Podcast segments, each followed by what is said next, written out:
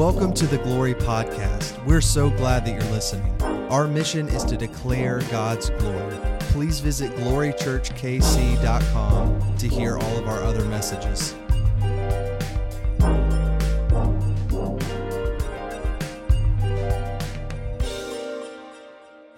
Good morning. And again, thank you so much for joining us for Glory Church Online. Uh, my name is Greg McKinney. For those of you who do not know me, uh, my wife and I are the lead pastors here at Glory Church. She was that beautiful lady who uh, you saw earlier on in the service. Um, but we are honored that you would join us. Um, for those of you who have been with us for a while, thank you for joining in, uh, whether you're watching on our online portal or on a Facebook.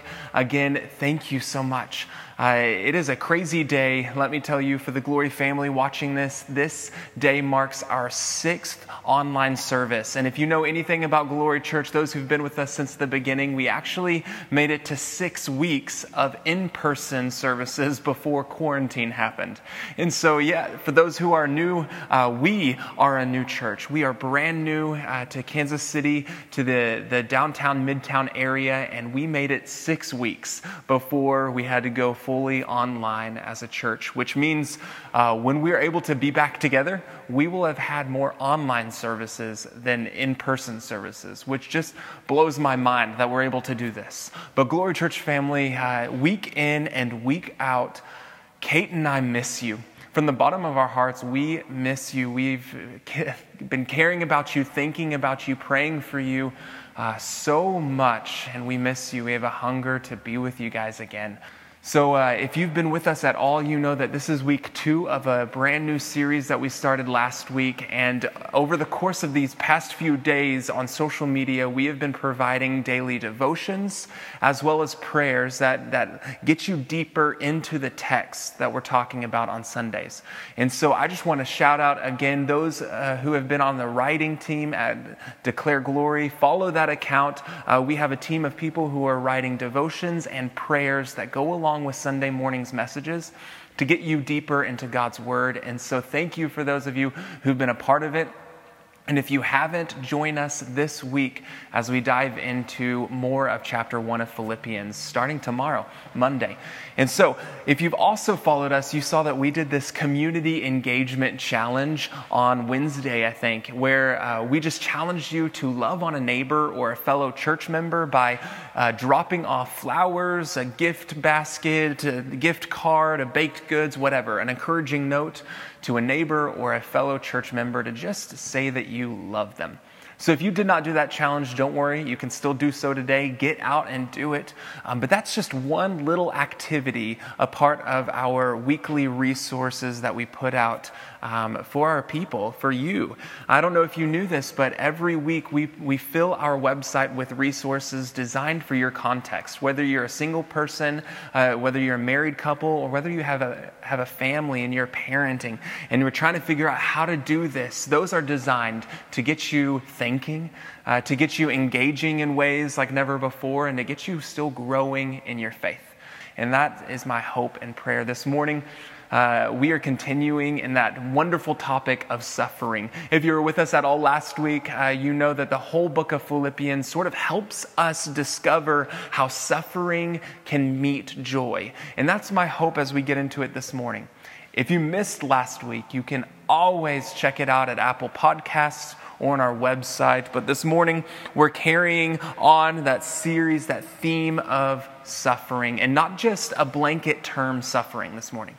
No, I want to get into the nitty gritty, that real life, painful wound that I face and that you face. Call it as it is suffering. Let's just not do that blanket term, but in fact, right now, where you are, start naming in your mind already what your current suffering is, that current heartache, because that's what we're talking about today, this morning. The wounds that we're going to be revealing, the chains that demand our attention, is those. Because if you remember from last week, or anytime you read any devotion from this week over Philippians, you will recall that Paul, the writer of this book, is in a stage, a season of suffering in his own. He is found right now in a Roman prison, writing a letter to a church that he loves in Philippi, and these are the words. And so uh, we can sit in that and just say, oh, he is suffering in jail. But I will tell you that that doesn't even, what his experience is right now in prison as he's writing this, does not even scratch the surface of the level of pain, suffering, and heartache that this man endured. He is a man of suffering. In fact, if you can remember anything about his story, early on in Acts, his name was not Paul, it was Saul. And before God ever got a hold of his heart, Saul was a murderer. He murdered families. He separated parents from their kids and would stone them uh, because he was on this mission of purging the world from Christians, from people who followed Jesus, who followed, in his opinion, a heresy, this false religion. And then he had a literal come to Jesus moment on the road to Damascus. You know the story? And he, he was blinded by a light. And then God appears to this man named Ananias and tells Ananias to go to Paul to go to Paul. And what we overlook in, in Acts 9 as we read about Paul's conversion from Saul to Paul is this conversation that God has with Ananias, where Ananias says, But God, he is a murderer. You don't know like all the pain that he's caused in our world. And God's like, Yes, I do know. And this is what God speaks to Ananias, and I think it will set us up with a clarity of who Paul is. God says this Go, for he is an instrument whom I have chosen to bring my name to the Gentiles and kings and before all the people of Israel. And get this, he says, I myself, God himself, will show Paul how much he must suffer for the sake of my name. He is a man of suffering. And God is now claiming that he is going to suffer for the sake of his name, of God's name. And then in Second Corinthians, which is a beautiful book, in Second Corinthians, Paul sort of gives us a glimpse at some of his trials. And I'm not going to read it all. I'm going to paraphrase and I'm going to hit the points because it's a lot. He says on more than one occasion he was in prison, that he has been uh, experienced countless floggings, often to the, the point of death. Five times he says he, was, he had received from the Jews 39 lashes. Three times he was beaten with rods. Once he received a stoning. Paul was stoned. You don't get up alive from being stoned. And three times he was shipwrecked. For a night, he was adrift at sea, lost. He's been in danger from Gentiles, in danger from his people, in danger from bandits. He said he was in danger from uh, his own people, betrayed and tossed and lost, in danger in the wilderness. He was uh, in danger from false brothers and sisters. He's been in toil and hardship. He said he's had sleepless nights. He's been hungry and thirsty. He's been cold. He's been taken all of his clothes and left naked. And then he says, and besides all of these other things, I have the daily pressures and anxieties of being a leader, a pastor, for all the churches that I've planted and all the ones to come. This man knew suffering. And I say that to you this morning. I start off with that understanding of who Paul is because uh, he has more than enough credibility to teach us about suffering. He has more than enough credibility. It's like that moment I've, I've learned and heard over and over sermons and lessons on forgiveness. But I can remember that day as I sat in an audience and heard a Holocaust victim recount her story of pain and, and tribulation and trials, and then to hear that what was worse was the bitterness and unforgiveness that imprisoned her for the years to follow. And, and I remember hearing as she d- discovered one day the power of forgiveness and, and did it. And like never before, it clicked in my mind because there's something powerful that happens when we hear stories of lessons learned in a suffering, in a time of suffering. And there is so much depth to Paul's words here. He's not just a man locked in prison, he's a man who knew suffering. He's a man who knew pain. He's a man whose bones ached so many days of his life. And this is what he says We're going to pick up in verse 12 of chapter 1 of Philippians. Paul says, I want you to know, brothers, that what has happened to me, what has happened to me both now and everything before it, has really served to advance the gospel. So that now it has become clear throughout the whole palace guard and to everyone else that I am in chains for Christ. And because of my chains, he says, most of the brothers in the Lord have been encouraged to speak the word of God more courageously and fearlessly than ever before. And he continues, but I want to get to an address that he has specifically to his readers. And as I read it, I want you to remember what God spoke to Ananias about the character, the life, the journey that Paul was about to take. Because now Paul's about to bring this same thing into you into my life. He says this For it has been granted to you. Verse 29, it has been granted. That word granted, it means it has been a grace upon you, a forgiven grace. That the moment you accepted Christ to be your Lord and Savior, that the moment I said, Jesus, I need you, a grace was bestowed upon my life. And it was a grace. And he says, This is what it was. That on behalf of Christ, not only for you to believe in him, but also to suffer for him. It is a forgiven grace that we suffer for him. In other words, uh, suffering is inevitable, right? Like you cannot find someone who has not suffered. In fact, if you claim to not know suffering, I will call you a liar, right? That is the experience that, that unites every human one by one by one is suffering. It's inevitable. But what we know to be true is that often suffering is at, the, is at the sake of more suffering. It grows upon itself that we suffer for the sake of suffering. And sometimes it feels like that. We think, what is the point of this?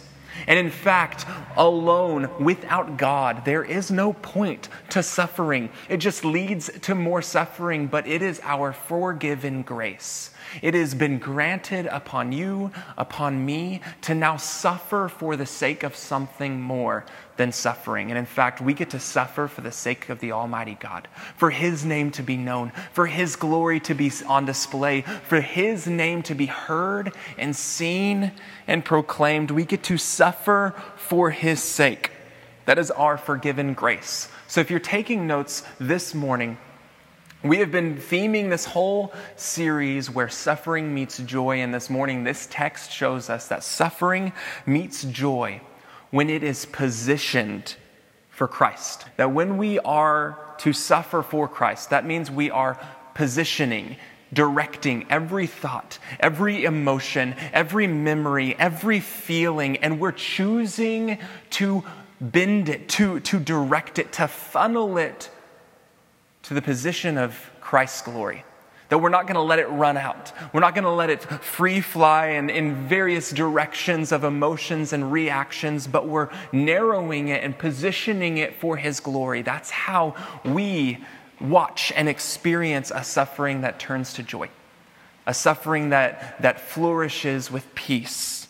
Because in Him, we've been granted to suffer for His sake, though. For His sake. I don't know why, though, um, suffering has to happen. Sometimes we, we struggle to know this. And in fact, I don't know why, uh, when I was in high school, my mom was diagnosed with breast cancer. I don't know why I had to watch her suffer. I don't know why I had to suffer when she passed away as a senior. I don't know why I get plagued with such grief as I, as I experience life stages without her where she couldn't be at my wedding, where she couldn't hold our newborns each time they came, where she couldn't be there. I don't know why. I don't know why. Almost two years ago now, a man broke into our home. I don't know why I ended up in the hospital because of it. I don't know why those things had to happen. I don't know why uh, an amount, a huge amount of fear had to get plagued over our home. I don't know why we had to struggle with so much grief and doubt and worry. But what I do know is that consistently as I have allowed my thoughts, my memories, my emotions to be positioned and directed and designated and reserved for Christ's glory, something powerful has happened. That I've had conversations about my mom's death that have led to life change. That I have been able to get on people's level because I've allowed those, those sufferings to be pointed to the direction of something more than more suffering. I remember the Wednesday night youth group, I was a youth pastor at the time, after our house was broken into and I was on crutches, I remember talking about the tension in my life of managing fear and faith, the tension in my life of believing at times that evil was more powerful than good. And as I worked through that, 13 people, 13 students that night gave their life to Jesus. That is because when we suffer and we position it for God's glory, joy it, it erupts in our soul and lives begin to be changed because of it. I don't know why you had to experience abuse. I don't know why divorces in your past. I don't know why you've been betrayed. I don't know why addiction has claimed you for years. I don't know why you're in your current struggle, why you lost your job. I don't know why this season of suffering is upon you, but what I do know is that when we as, as believers believe, that it is our grace to now not only suffer for the sake of suffering, but to suffer for the sake of His glory. And we begin to position every thought, every memory, every emotion, and, and we, like Paul says, we capture it and we bend it and, and submit it to God and we let it be focused for His glory, that joy becomes our anthem. I do know that. But I also know there's so many times when I have taken the grief that I was experiencing and put a lid on it. I've tucked it far away in the back corner of my soul because I didn't want to deal with it. I didn't think it was worth it, worth the time. I didn't want other people to know about it. I was worried that it would, would sp- spiral me down into somewhere else. And so I, I captured it and hid it. That is not allowing suffering to transform to joy. That is allowing suffering to turn to bitterness, to neglect, to an absence of growth. That, is, that halts our ability to grieve. And I've done it so often, so I have a question for you. Where are you positioning your suffering right now? Is it for the sake of God's glory? Is it right now positioned and directed and designated? Is it reserved for God's glory? Or is it running freely on its own? Is it running freely on its own, often at the expense of your family, right? Is every one of your emotions and actions and reactions running freely in your suffering? Are you not sowing tears of faith, but sowing tears of bitterness? And often that is at the expense of those closest to us.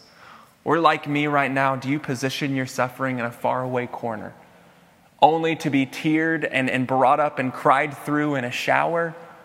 Where no one can see it, no one knows the depth of it, and then you put on this fake smile and fake courage, and you're never met by a community and touched by the healer. Goodness, I've been there so many times. But as we position our suffering, for the, the glory of God, for the sake of His name, something happens. I think of it like guardrails being, being issued in our souls, guardrails that, that do not let us go down that, that rabbit trail, leading to more insecurity, leading to that, that unwanted and unwarranted grief, that bitter grief. These are guardrails to protect us from self deprecation, guardrails to protect our memories from fear transforming it and shading it. No, our memories, they are going to be designated. There's guardrails put in place where they're trailing down a journey, a road to God's glory. These thoughts, they're going to be guardrailed. These emotions, my, my actions, they're going to be guardrailed. This is how we position our suffering for the sake of God's glory. So I'll ask again how are you positioning it now?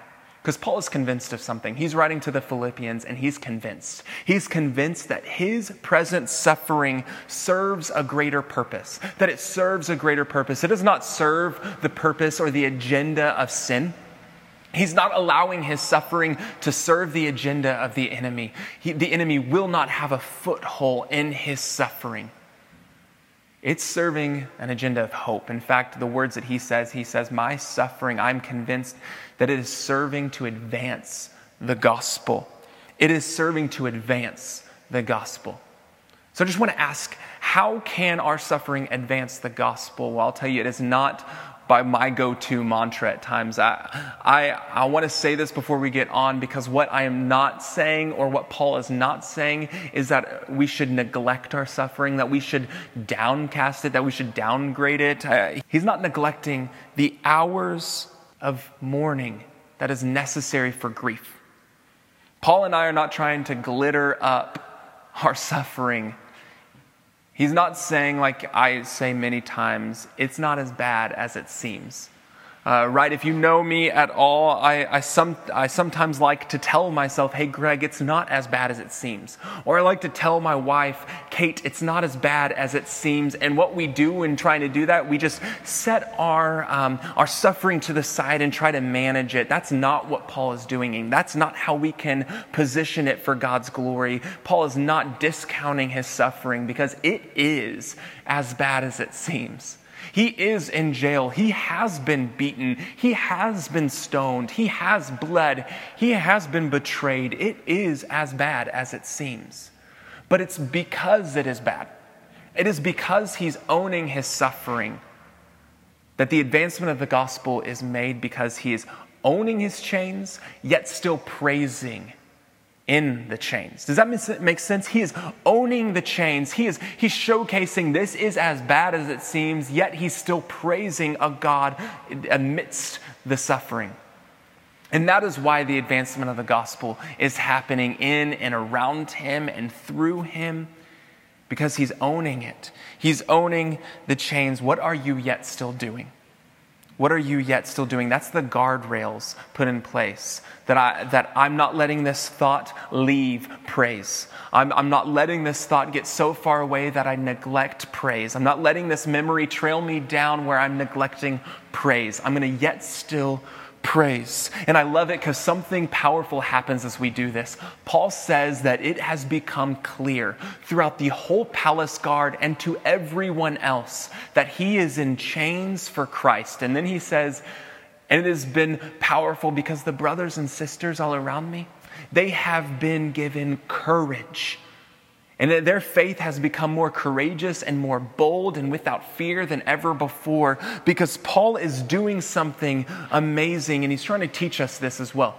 That when our chains are owned, when we uh, position them for God's glory, when we designate them and reserve them for Him, when we put up those guardrails, when our chains are owned, they bring clarity to some and courage to others. They bring clarity to some Glory Church, I could speak over this for hours. I, I, could, because the power of your current suffering is that when you position it for the glory of God, the people around you are, gonna, are beginning to get clarity on their life. That there are some messed up worldviews of the people around us. But it's as we suffer for the sake of God's glory that they begin to ask questions that break the foundations of life as they know it.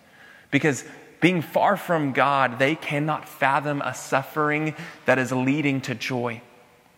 But what happens as we own our chains, as clarity comes to them, and these guards, these Roman guards, are beginning to ask questions that they would have never asked. They're beginning to think thoughts. They're beginning to have images in their mind. They're literally seeing something that they've never been exposed to by Paul's praise. And this is the same thing that can happen and I believe is happening through your suffering. That people are gaining clarity. They're beginning to ask deeper questions because they see Jesus at work amidst your suffering. They're beginning to see a picture of God's church that they've never had before. And in fact, maybe that's been you before. You have gained clarity on who God is by seeing Him showcased through other people's suffering. This is the beauty at work, but it's not only that, right? Because there's another part of people, there's a whole nother group that have been encouraged, that have been given this courageous boldness. I am the man that I am because I have been surrounded by people who have suffered and positioned it for God's glory. That they've allowed their suffering to serve a greater purpose and been they've been vulnerable through it. And it's because of that that their chains of suffering have actually broken my chains of insecurity. That I've learned this boldness in my faith. I've learned this confidence in who I am in Christ because I've watched them work through their suffering. I've watched them position it. I've watched them designate every heartache for the glory of God. And that has emboldened me, given me such courage. And there are people all around you who need the same. Glory Church, I cannot think of how unstoppable our city would be. If we would stop pretending to be good, stop putting on those fake, fake smiles, and actually owned our chains yet still praised in it. That people saw that our suffering, our stories have actually been for the sake of something more than selfish ambition or more pain and more heartache, but it's been for something life giving and joyful. Yet still, I need to learn some yet still, to mourn, yet still praise, to grieve, yet still praise, to have no answers at all, yet still praise, to be found in the darkness, yet still praise, to be in an unknown, to have very little, yet still praise, to have a loss of this, of job, of loss of answers, to have a loss of purpose, yet still praise. Again and again and again, we see Paul do that. Yet still praise. To be in pain, yet still praise. To feel obsolete and little, yet still praise. But, Glory Church, those of you watching right now, if you are there and are struggling to transition from feeling the suffering and positioning it and allowing yourself to praise and getting to that place of surrender, know that you are in good hands you are surrounded by a church who also has struggled to yet still praise at times. And so I want to open up the virtual altar right now and allow you an opportunity to get some prayer if we were in person, I would bring up people that would pray with you, people who care about you, who would walk this life with you. And in fact, we have that virtually. We have some hosts who are ready to answer if you click request prayer, or we have some people who are ready if you message us or text this a number to us that that 816-379-3379 number. It, whatever you do, whatever way is the best, we have people who can come and be with you in this, who will pray with you, who will walk this road of suffering with you and will help mourn with you as we transition into that yet still praise place. But what I also know is that the times when it has been hard for me personally to yet still praise, there has been a section uh, of the Bible that has always stood out to me. It is found in Second Corinthians chapter 4. And this is not because I'm a pastor. No, I have, I've, I have mourned through this section. If you know anything about me, this is the part in, the, in my Bible that is probably the most written and circled and underlined. Uh, is chapter 4 of Second Corinthians, where Paul is Paul, right? Uh, again, he is, he's talking about this metaphor of us being jars of clay. You know that, that story, that part? He says that we are jars of clay and we have this unsurpassing power within us. The glory of God is found in us. We are vessels of His glory. But then He says that He has been hard pressed on every side, but not crushed. You know that section where He says, We've been persecuted, but not abandoned. We have experienced a striking down that should destroy us, but our hope is not destroyed. Our faith is not destroyed. And each and every time He says, But not. And I think as we get into this, it is the but nots that allow us to yet still praise. That there, even in your now, there are some but nots that God is wanting to instill in you to remind you that He has His power in you, that the grace that you have is that though the suffering is bad, it's not as bad as it should be because there is an unsurpassing power within you, allowing you to have that but not. So, this morning, Glory Church, let's own those and yet still, right? Let's, let's yet still praise. As we close this morning, I just want to pray over you because where you are, I, I realize that there are some memories that could come up. There are some feelings that you'll never experience this. There's some lies uh, telling you that that's, that joy is not something that you can have. And I just want to call those out. I just want to push those where they should be, out of the rain, out of those guardrails of faith.